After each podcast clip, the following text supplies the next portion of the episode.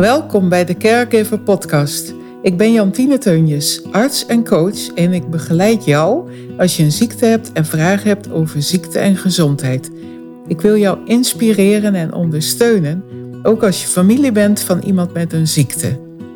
In deze podcast zal ik persoonlijke dingen met jou delen om jou te inspireren, maar ga ik ook in gesprek met mensen die inspirerende dingen over ziekte of einde levensfase te delen hebben. Ben je op zoek naar inspiratie of mijmeringen rondom ziekte of einde levensfase? Luister dan naar de Caregiver Podcast.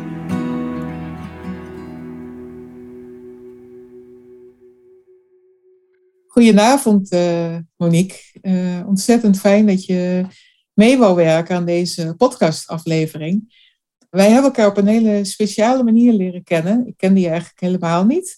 Maar uh, Jikke Geubel, dat is een, een goede vriendin van jou, die uh, heeft eigenlijk, uh, toen wij samen een room hadden op Clubhouse, heeft ze jou uitgenodigd. En toen hadden we een gezamenlijke uh, room, waarin we heel fijn hebben gesproken. We hebben elkaars gezicht toen niet echt gezien. Je ziet dan nee. een, een, fotootje, dus ik zie nou ook jou echt voor het eerst eigenlijk. En ja, het is heel bijzonder om zo nader kennis te maken ook uh, in dit gesprek. En ik weet natuurlijk een paar dingen van jou die voor mij ook uh, ja, waardevol waren om om die reden ook met jou het gesprek aan te gaan.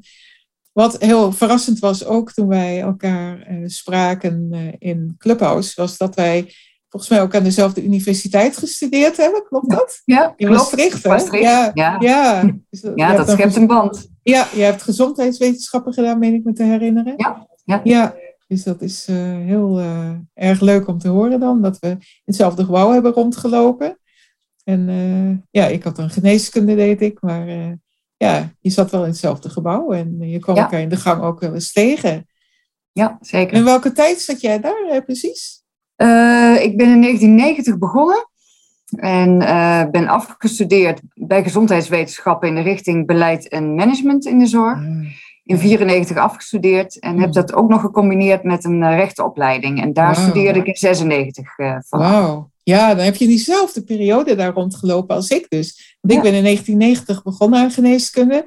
En ik uh, heb met inclusief de, ik zit even te denken, inclusief de kooschappen ben ik, ja, ik ben dan in 99 afgestudeerd. Ik heb ook nog een tussenjaar gehad dat ik vrijwilligerswerk heb gedaan en nou ja, een beetje rustiger aan de studie gedaan. Maar uh, ja, uh, dus we hebben wel in diezelfde periode daar rondgelopen. Heel bijzonder om te horen. Dus we kunnen elkaar daar tegen zijn gekomen, al weten we dat nu niet bewust.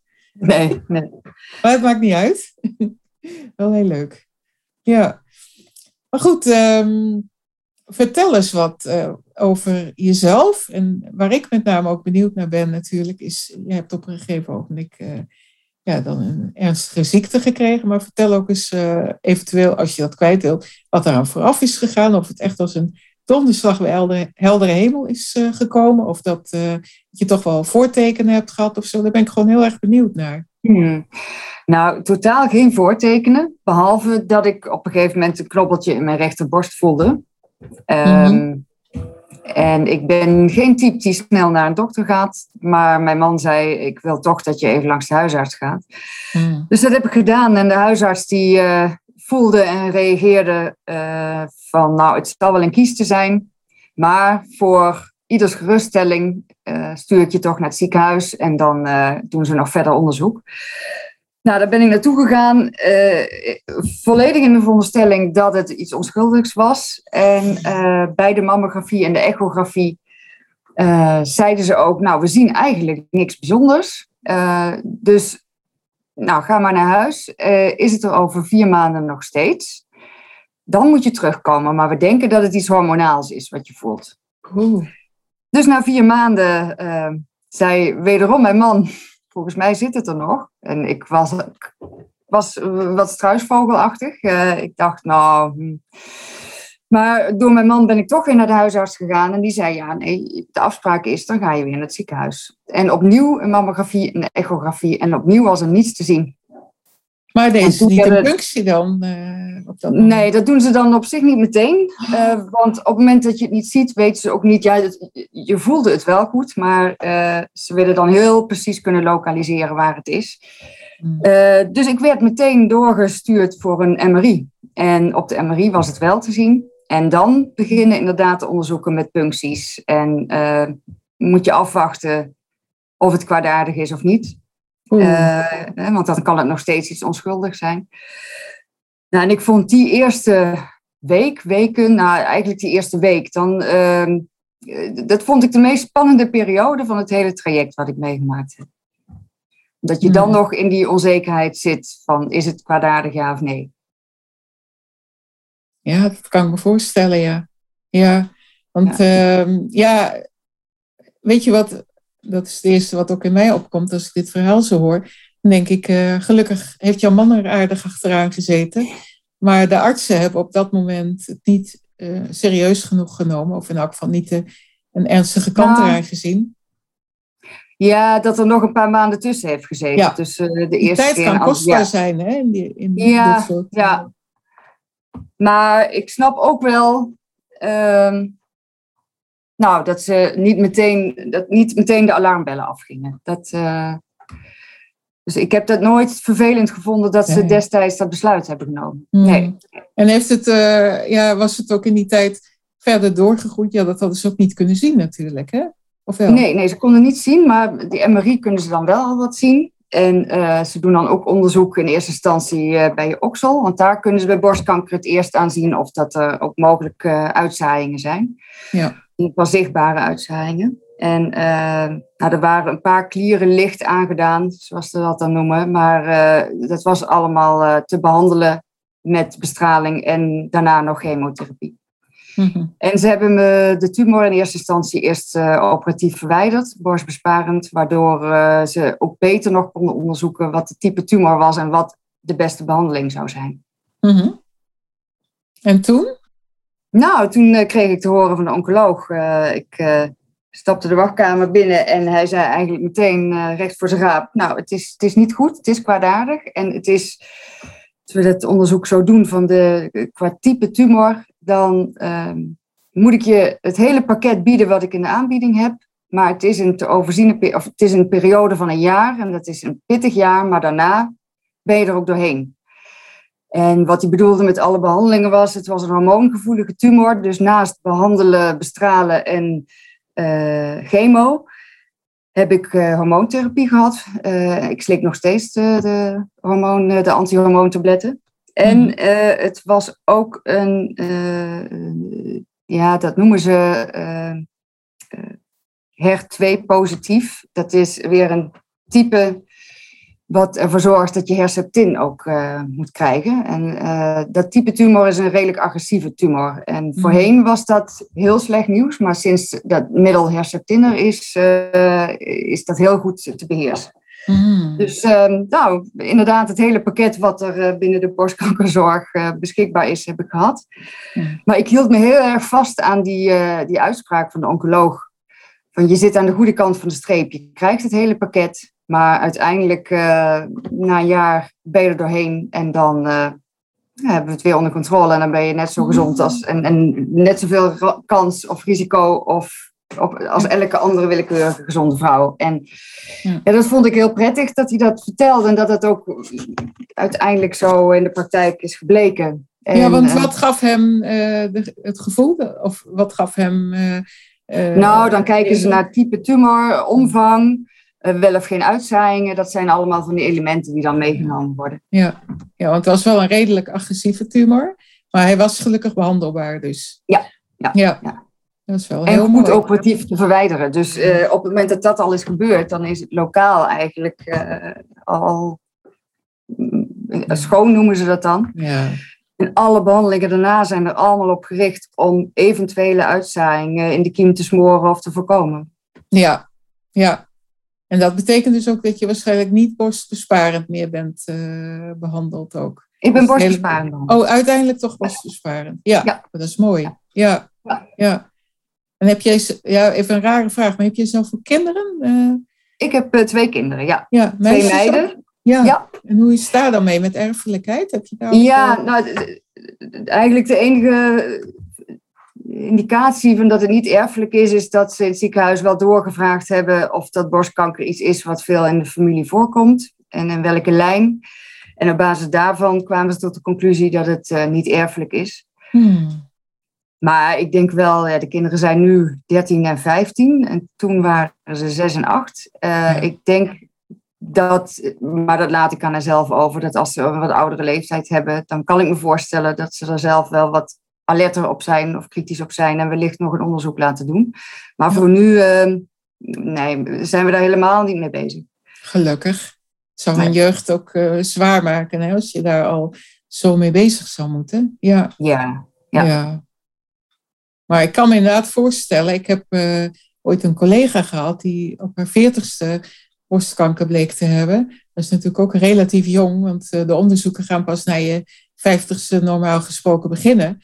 Dus men gaat er eigenlijk een beetje vanuit van pas na je vijftigste krijg je normaal gesproken borstkanker.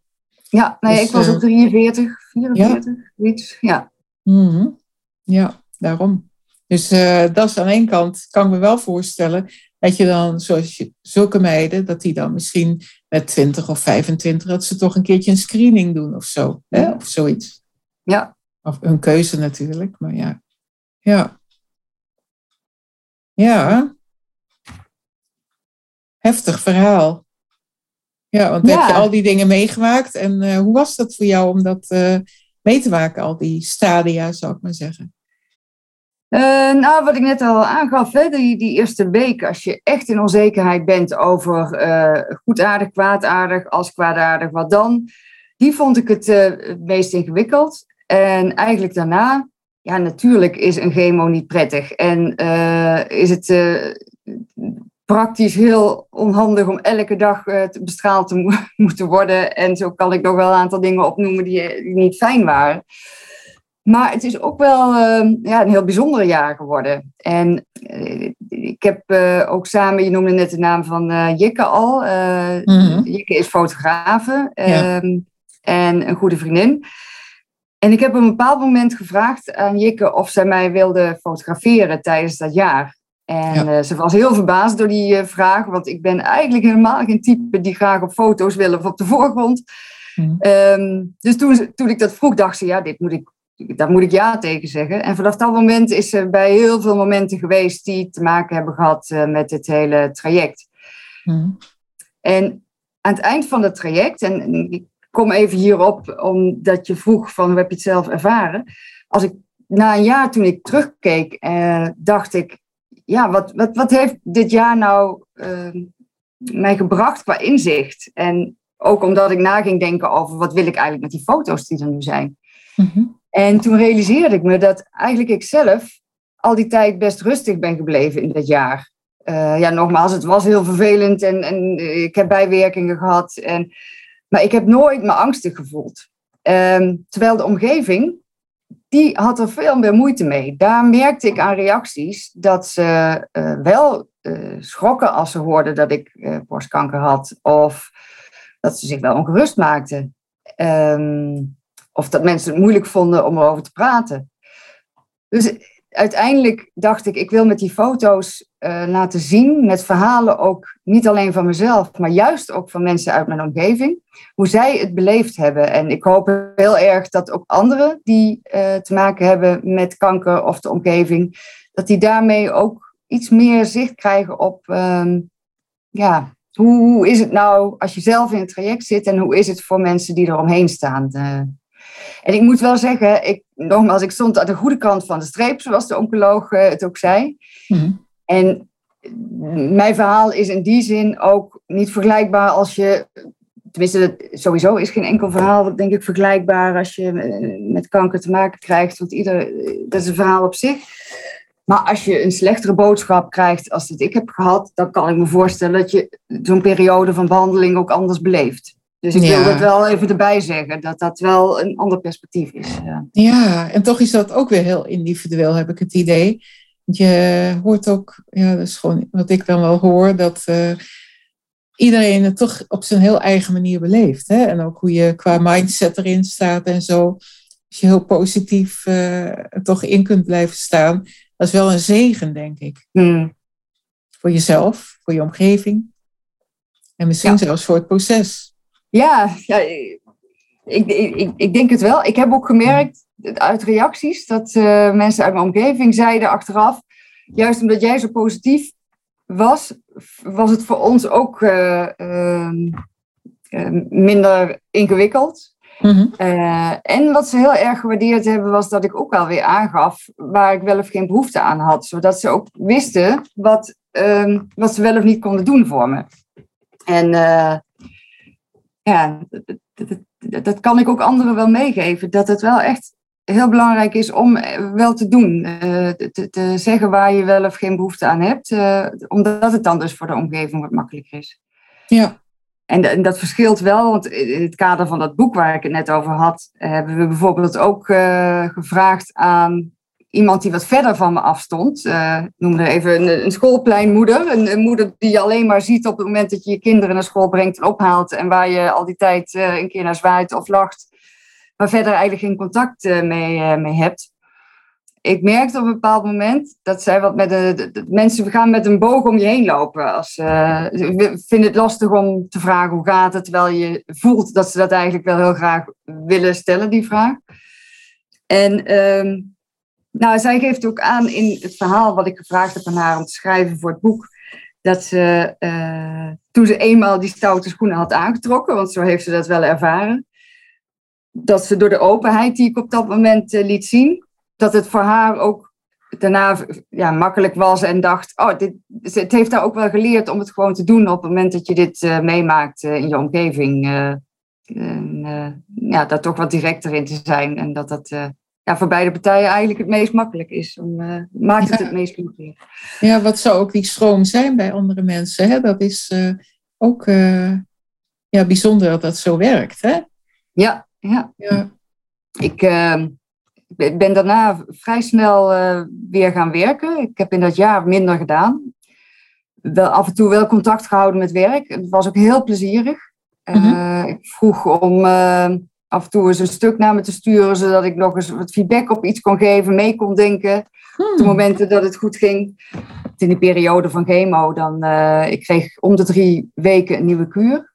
En de eerste week was ik dan echt beroerd. De tweede week ging het alweer. En de derde week uh, was het zo goed dat ik af en toe het gevoel had dat ik een weekje vakantie had. In die week uh, ging ik dan ook soms weer wat dingen qua werk oppakken. Maar daardoor lukte het me om na dat jaar wel met een opbouw natuurlijk, vrij snel weer de draad op te pakken qua werk. En uh, ja, dat, dat heeft mij ook ja, geholpen om gewoon weer steviger en, en, en met een, een, positief gevoel weer de draad op te pakken. Dat scheelt inderdaad, denk ik. Ja, mooi dat je dat zo hebt kunnen doen en dat dat met de werkgever ook zo te regelen was. Want je ja. zat natuurlijk officieel wel in de ziektewet, neem ik aan. Die, ja, en die eerste periode wel. En maar ja, dan ga je zo'n uh, zo'n reïntegratietraject in met opbouw van uren. En uh, mm-hmm. ja. ja. En je kinderen, hoe uh, reageerden die er eigenlijk op? En je man? Ja, de kinderen die waren dus zes en acht toen ik de diagnose kreeg. En ook aan mijn kinderen heb ik voor dat boek toen gevraagd van hoe hebben jullie het beleefd? Hoe, hoe kijken jullie daarna? Nou, daar hebben ze vooral heel veel tekeningen bij gemaakt, want ze vonden het lastig op dat moment om het in woorden te, te vatten. Maar ik herinner me dat een van hen zei, eigenlijk vond ik het wel een hele leuke periode, want er waren altijd gezellig veel mensen in huis. En dan was het taart, want er was een vriendin uit, uit Den Bosch, die nam standaard na elke chemokuur nam ze bossenbollen mee. Ah. uh, er was een vriendin die kwam uh, uh, in de eerste periode van een chemo sliep ze bij ons. Niet dat dat nodig was, maar dat vond ze een fijn gevoel. En die zorgde ervoor dat de kinderen opgehaald werden in die dagen van school. En zorgde dat er gekookt werd. Alleen ze kan helemaal niet koken, dus dan moesten de kinderen dan heel erg om lachen. Want ach, Kiesja, zo heet die vriendin, die komt weer en die maakt weer de gekke creaties. Dus die kijken erop terug als eigenlijk een hele gezellige, vrolijke periode. Met heel veel reuring in huis. Ja, oh, leuk. Ja. ja, heel bijzonder, ja. grappig verhaal ook. Van dat iemand dan vanuit het hart wil helpen. En ja, eigenlijk, ja, zou ik zeggen, niet eens kan koken. Maar gewoon die intentie, die is wel heel lief. Hè? Ja, zeker. Ja. ja. Ja, en wat ze wel lastig vonden was op het moment dat mijn haar uh, wegging. En ik wilde eigenlijk vrij snel dat dat ook afgeschoren zou worden. Bij het verliezen van de eerste plukken haar ehm, heb ik aan uh, een vriendin die kapster is gevraagd om het meteen ook af te scheren. Want ik vond dat zelf ook heel confronterend. Om elke keer met die plukken, als je met je hand door je haar heen ging, dat je dan plukken in je hand had. Um, nou, en toen dat afgeschoren werd, uh, daar waren ze niet bij.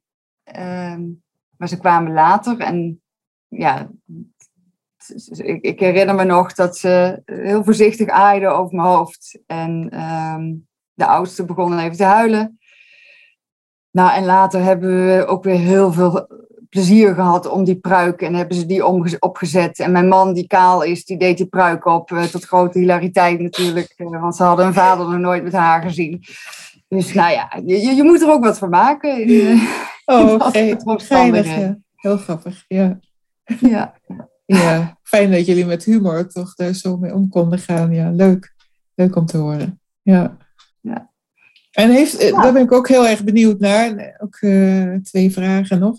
Ten eerste, heb je ook momenten gehad dat je zoiets had van, oh, ik dat ik nu iemand had waar ik even mee zou kunnen sparren, die helemaal buiten die situatie staat, die uh, me verder niet zo kent, maar die eh, gewoon een onafhankelijk iemand of zo? Of vond je het prima zoals het was? En, had je, ja, ik vond het prima zoals het was. En ik, ik ben uh, in het ziekenhuis Rijnstaat behandeld. En daar heb je de mama care afdeling, zoals ze dat noemen. En nou, dat, daar werken zulke fijne mensen. Waar je altijd terecht kon met vragen of onzekerheden. Of wat dan ook. En die ook steeds aanboden om dat gesprek aan te gaan als je daar behoefte aan had. Maar ik heb er nooit heel veel behoefte aan gehad, maar ik wist dat ik wel altijd bij ze terecht kon. En nou, dat, dat gaf gewoon een heel fijn gevoel. Hmm. Ehm, ik ben in die periode lid geworden van de borstkankervereniging. En dat heb ik gedaan omdat ik uh, nou, het heel belangrijk vind wat ze doen aan belangenbehartiging en het uh, stimuleren van wetenschappelijk onderzoek. Maar als je daar lid van wordt, krijg je ook het aanbod om mee te doen aan lotgenotencontact. En ik merkte zelf dat ik daar totaal geen behoefte aan had. Ehm, ik, ik, sprak liever met mensen die juist niet in een ziektetraject zaten, omdat ik naast dat ik ziek was ook het gewone leven gewoon wilde blijven ervaren en delen. En, hmm. en niet alleen maar in die wereld uh, van uh, ziek zijn en kanker uh, wilde ja. vertoeven. Um, en ik merkte, eh, want je komt in het ziekenhuis als je eh, met chemo eh, een paar uur op zo'n afdeling zit, ook wel diversiteit in hoe anderen het beleven. En ik, ik kon het zelf niet zo. Ik vond het gewoon niet zo prettig om verhalen te horen van mensen die het wat zwaar vonden. Dat is misschien heel egoïstisch, maar ik, ja, ik, ik, daar had ik op dat moment geen behoefte aan kan me er wel wat bij voorstellen. Als je zelf uh, je handen vol hebt aan je eigen proces, dat je het gewoon uh, prima vindt om uh, daar ook bij te laten. En als je zelf er goed mee kunt dealen, ik denk dat iedereen daarin ook anders is. Er zullen mensen zijn die juist wel die behoefte hebben. en misschien zelfs vriendschappen daaraan overhouden. Ja. Of, dat kan ook. Of, maar er zijn ook altijd mensen die heel extreem in de slachtofferrol gaan zitten. En die zuigen je ook leeg qua energie. En ik kan me voorstellen als je met zulke mensen dan in zo'n groep zit, dat dat uh, niet erg opbouwend is. Dus die kant is er ook natuurlijk. Ja, ja. dus Dat, uh, dat stuk heb ik gelaten. Mm -hmm. Ja. ja. En uh, ja, ik was gewoon nog even benieuwd, wat doe je nu eigenlijk voor werk? Ik ben ehm, strategische adviseur, zoals dat zo mooi heet, in een grote zorgorganisatie. Mm waar uh, we jeugdzorg bieden en gehandicaptenzorg. Mm. En dan mag ik uh, de directie en de raad van bestuur ondersteunen. Dus Mooi. ja, ook zelf werkzaam in de zorg. Maar dat kan ook niet anders als je gezondheidswetenschappen hebt gestudeerd natuurlijk. Precies. Dan heb je daar affiniteit mee. Ja, um, ja. en dat, nou, dat doe ik met heel veel plezier. Ja, en beleid en beheer, hè, dat past ook heel mooi in je, ja. ja die richting. Daar past dat heel mooi in, ja. En rechten, heb je daar ook nog wat aan, aan je studie rechten? Nou, ik zeg altijd, daar heb je altijd uh, wat aan. Al is het maar om de manier van denken, uh, het analytisch vermogen wat je meekrijgt. Maar je moet me geen juridisch inhoudelijke vragen stellen, want dan uh, daar brand ik mijn vingers niet meer aan. Als je dat vakgebied niet echt inhoudelijk bijhoudt, dan, nee, dan begeef je je op glad ijs, denk ik. Dat kan ik me heel goed voorstellen, ja. Ja, dat ja. dat toch ook weer uh, ontwikkelingen doormaakt waar je dan op dat moment niet echt in meegaat dan. En uh, ja, ook een stukje beroepsontwikkelingen voor jezelf. Ja. En dan maak je een keuze inderdaad. Dat kan ik me heel goed voorstellen. Ja, ja. ja ik ben meer een generalist dan een specialist. Mm -hmm. Ja, ja. Als je nu terugkijkt op die periode, want hoe lang is het nu geleden dat het geweest is, die uh, fase? Ik was in 2016 klaar met mijn behandeling. In 2015 kreeg ik de diagnose. Ja, ja, dus het is alweer een aantal jaren geleden. Ja. Vijf jaar. Ja. Ja, en, um, ja dat is uh, zo'n magische grens, hè? Uh, vijf jaar uh, en dan schoon. en ja. met borstkanker, als je die hormoontherapie hebt, dan is dat ook zo'n belangrijk moment om het besluit te nemen of je stopt met die pillen.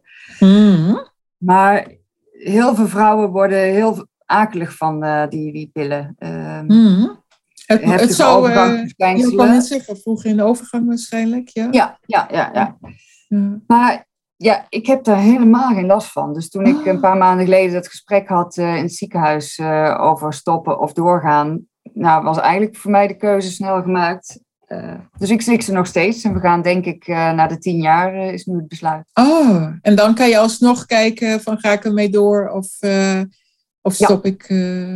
ja. ja, ja, maar ik denk dat ze dan zullen aangeven dat het dan ook weinig zin meer heeft om het daarna nog te slikken. Maar daar wordt ook op dit moment nog heel veel onderzoek naar gedaan. Wat is nou want, daar het beste in? Want als je eenmaal de overgang dan uh, ja, gewoon uh, zou moeten hebben doorgemaakt. Hè? Het is nu natuurlijk ja. niet helemaal na te gaan, maar in principe, de meeste vrouwen hebben rond hun, toch laten we zeggen, 53ste toch wel de overgang achter de rug normaal gesproken. 55 misschien maximaal dan um, zou je ervan uit kunnen gaan dat die hormonen ook niet meer in die mate gestimuleerd worden. En ja, dat is misschien de uitgangs. Volgens mij niet helemaal. Uh, want ze kunnen, dat heb ik laatst heb ik zo'n onderzoek gehad om te kijken of ik nog steeds kunstmatig in de overgang ben of dat het ook uh, biologisch al zo is. Ja. En dat kunnen ze uit het bloed zien. En het was bij mij nog steeds kunstmatig. Aha. Want was het biologisch geweest, dan had ik een ander type pil moeten hebben. Aha, ja. De, daar is het van afhankelijk. Uh. Ja, ja. Goh, ja. ja. Ja, hoe dat dan werkt, zo'n lichaam, hè? Bijzonder. Ja. ja, ja. Nou ja, en hormonen kunnen bijzondere dingen doen, maar ja, ik, ik heb er dus weinig last van. Gelukkig. En dat is uh, heel fijn, ja. Ja, ja. En als je nu, uh, het is dan nu een jaar of vijf geleden inderdaad, je hebt die magische grens gehad. Heb je nu ook vertrouwen dat, dat je eigenlijk net als andere vrouwen uh, net zoveel of net zo weinig kans hebt verder op uh, terugkeer? Hoe voel je je ja, daarbij? Volledig. Ja. Oh, Fijn, heel fijn. Ja, ja. want ik krijg jaarlijks die onderzoeken nog, maar nou, ik krijg dan wel eens de vraag in mijn omgeving of iets spannend. En, maar nee, het enige wat ik uh, wel, als ik dan weer de jaarlijkse onderzoek heb, en bij mij is dat met een MRI, omdat het op de mammografie en de echografie niet uh, te zien was. Dan lig ik weer in dat apparaat en dan denk ik elke keer, oh, daar gaan we weer. En dan word je weer even teruggehaald naar die periode. Maar mm. ik ben ja. daarvoor en erna, als ik op de uitslag wacht, daar niet extra zenuwachtig over. Nee. nee ik heb je bent ook een heerlijk nuchter mens, als ik jou zo hoor praten. Gewoon uh, super nuchter en ja, dus uh, nee, fijn dat je daar zo weinig last van hebt. Dat is prachtig. En ja. um, ik ben ook heel erg benieuwd als je nu terugkijkt naar voor en na jouw kanker. Heb je dan ook het gevoel dat je een andere persoon bent? Of ben je nog precies dezelfde persoon? Of, of ligt dat wat genuanceerder? Ik zeg nu even heel nou, zwart-wit. Wat ik wel, wat, wat het me gebracht heeft, is uh, voordat ik kanker kreeg, uh, was ik niet zo goed in het voor mezelf zorgen. Um, in de zin van, uh, nou, kritisch zijn naar waar ik zelf behoefte aan heb. Of dienstbaar naar anderen en minder nadenken over waar krijg ik energie van. En daar ben ik beter in geworden. Dat, uh, ja, dat heeft me zeker hmm. gebracht. En bedoel je dan ook dat je nu meer dingen doet waar je ook blij van wordt? Of, ja, uh, ja, en ik maak ook wat, uh, meer keuzes. Van, ja, wat grotere keuzes die met werk te maken heeft, tot ga ik wel of niet naar een verjaardag, uh, omdat ik echt niet de puff over heb of geen zin. Of, dus je wordt kritischer, tenminste dat heeft mij gebracht, kritischer in wat geeft energie en wat kost energie. Mooi, ja, heel mooi. Ja, ja fijn hoor. Dat is echt winst ja. dus. Ja, want dat is in een jaar, hè, dan moet je, je hebt maar één opdracht en dat is voor jezelf zorgen. Mhm. En ik merkte dat me dat ook heel veel rust gaf. En ik ben blij dat ik dat vast heb kunnen houden. Ik wil niet zeggen dat ik nu niet uh, druk ben hoor, want ik ben nog steeds een bezige bij. Ja, ja. Alleen uh, het geeft energie in plaats van dat het uh, energie kost. Mooi. Ja, heel mooi. Ja, dat is echt prachtig dat is ook iets wat ook wel eens wordt nagevraagd aan mensen. Als, uh, er is wel eens onderzoek naar gedaan van als mensen dan in hun laatste fase zitten, dat er wordt gevraagd, en zijn er ook dingen die je anders had willen doen in je leven? En dan komt heel vaak van, nou, ik had meer tijd aan mijn partner moeten besteden, of ik had meer met de kinderen moeten zijn, of ik had minder op de centen moeten zitten, ik had misschien wat minder hard moeten werken. Dat zijn hele persoonlijke dingen uiteraard ook, maar het zijn wel dingen die gezegd zijn. En eigenlijk ben jij in dat proces nu al uh, terechtgekomen door wat je hebt meegemaakt, als ik dat zo hoor. Dat je ja, ja. daar een slag in hebt gemaakt al. Ja, ja dat denk ik wel. Ik, uh, nou, het is, het is heel persoonlijk uh, misschien, maar ik, vorig weekend werd ik 50 en ik ben met vrienden en familie. Ja, dank je. Ja. Met familie en vrienden een paar dagen naar Terschelling uh, geweest. Iedereen had een eigen huisje en we hebben lekker gewandeld. En na een bepaald moment waren we allemaal bij elkaar en ik, ik keek het gezelschap zo rond en ik voelde me zo rijk en gezegend. Dat ik dacht, ja, eigenlijk is het goed zo. Als het nu afgelopen zou zijn, is het goed zo. Het is, is, ik, ik heb het is gewoon heel waardevol geweest wat ik tot nu toe heb meegemaakt en de mensen die ik om me heen heb verzameld. Uh, en ik weet niet of dat, dat kan, kan je natuurlijk nooit zeggen, maar of dat ik dat sterke gevoel ook had gehad op mijn vijftigste als ik niet dat jaar met kanker door had gemaakt. En het was niet zo dat ik op mijn vijftigste verjaardag heel erg bezig was met, oh wat bijzonder is dit, want ik heb kanker gehad. Maar mhm. meer uh, het gevoel van waardering en, en, en, dankbaarheid. Dat, dat overviel me heel erg uh, tijdens dat weekend. Wat mooi. Ja, heel mooi. Je hoort het vaker van mensen die ook bepaalde crisissen meemaken in hun leven. Wat het dan ook is, een burn-out of, of kanker of een andere ziekte. Of ook een chronische ziekte hebben. Hè. Dan hoor je het ook wel eens dat ze dan uh, het stuk dankbaarheid ook. Uh, en wat er wel mag zijn. En uh, dat je niet meer kijkt naar het lege glas. Of het half lege glas, zo moet je het eigenlijk zeggen. Maar meer naar het halfvolle glas. Alles wat er wel allemaal mogelijk is. Dat is heel mooi, ja. Dat geeft een veel hogere en positievere energie. En dan waardeer je ook inderdaad wat je hebt. En ja, heel mooi. Ja. ja. En als je nu naar de toekomst kijkt, uh, zijn er dan ook nog dingen die je nu graag zou willen? Of, of heb je zoiets wat mag zo blijven uh, zoals het nu is? Of, of, heb je nog bepaalde keuzes of dingen die voor je liggen die je graag zou willen doen?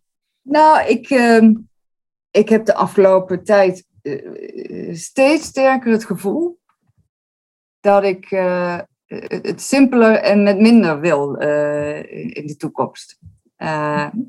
Bijvoorbeeld, we wonen nu best aardig, twee kinderen, ieder een eigen kamer. En, maar die hele ontwikkeling met tiny houses bijvoorbeeld, ik weet niet of dat ik een tiny house zal gaan bewonen.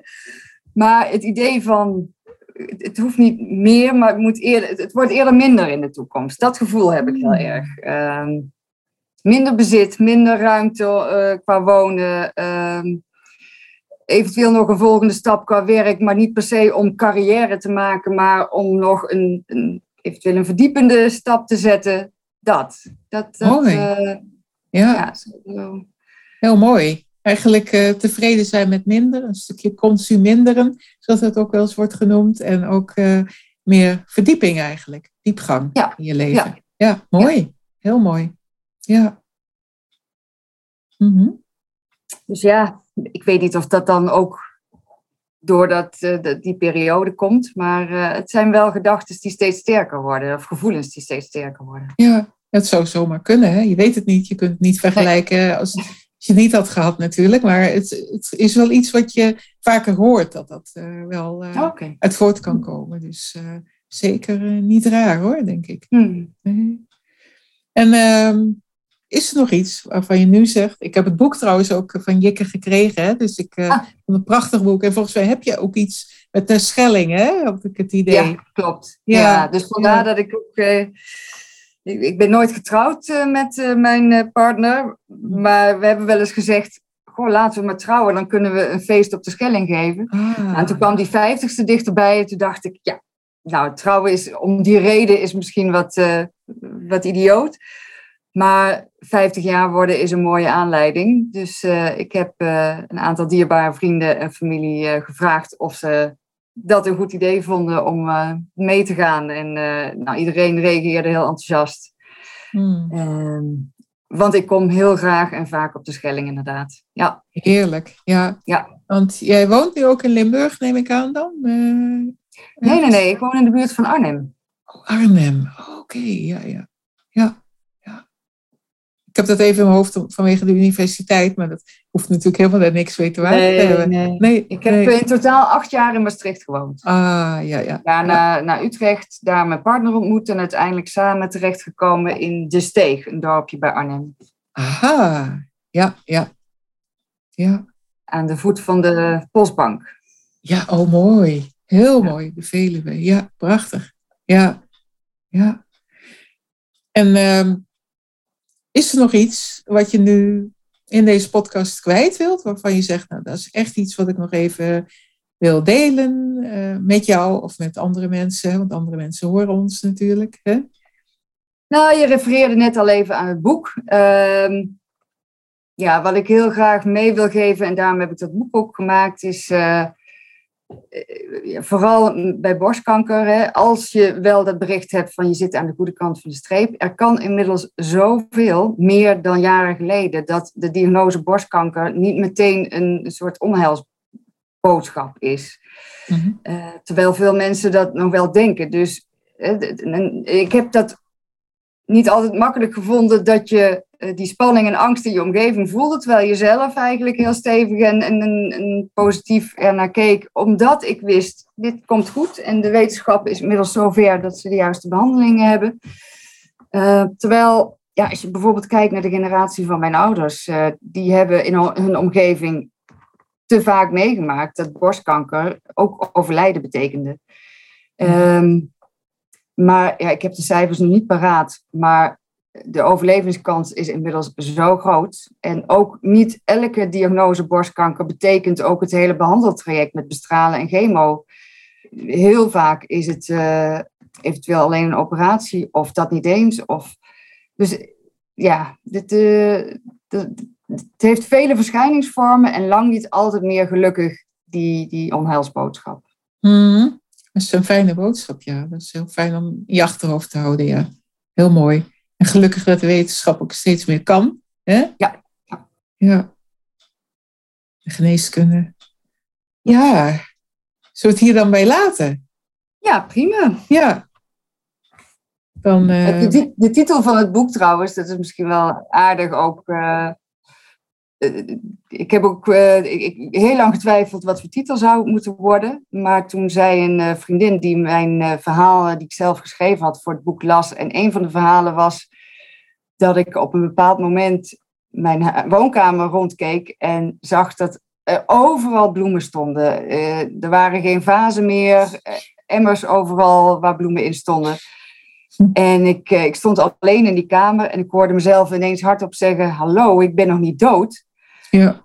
En uh, dus toen ik op zoek was naar een titel van het boek, zei die vriendin die wist wat ik uit wilde dragen met het boek.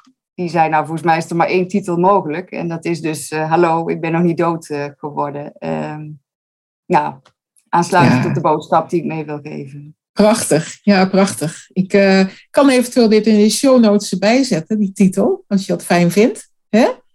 Dan eh, kunnen mensen het ook eventueel eh, bestellen, mochten ze die behoefte hebben. Ja, prima. Ja. ja. Ontzettend bedankt voor dit uh, hele fijne gesprek. Ik vond het genoeg om je nog weer weten te leren kennen. Want toen dat gesprek op Clubhouse, dat is ook alweer zeker een half jaar geleden. Dus ik was ook even een paar dingen een beetje kwijt. Maar nu ik je weer sprak, had ik zoiets van, oh ja, inderdaad. Ja, ja leuk. Heel leuk elkaar gesproken te hebben. En dankjewel. Heel erg bedankt. Hierbij zijn we aan het einde gekomen van deze aflevering van de Caregiver Podcast. Ik wil jou bedanken voor je aandacht. Ik hoop dat je met plezier hebt geluisterd. Als je het fijn vond om te luisteren of deze aflevering inspirerend vond, zou ik het heel erg op prijs stellen als je dan een review achterlaat op iTunes of de Apple Podcast app. Zo wordt de podcast door andere mensen nog beter gevonden. Deel de podcast in je netwerk of stuur hem door naar iemand die dit mogelijk interessant vindt. Verder wil ik jou naar mijn gratis Facebookgroep verwijzen, waarin ik jou nog meer kan inspireren. Over twee weken is er weer een nieuwe aflevering.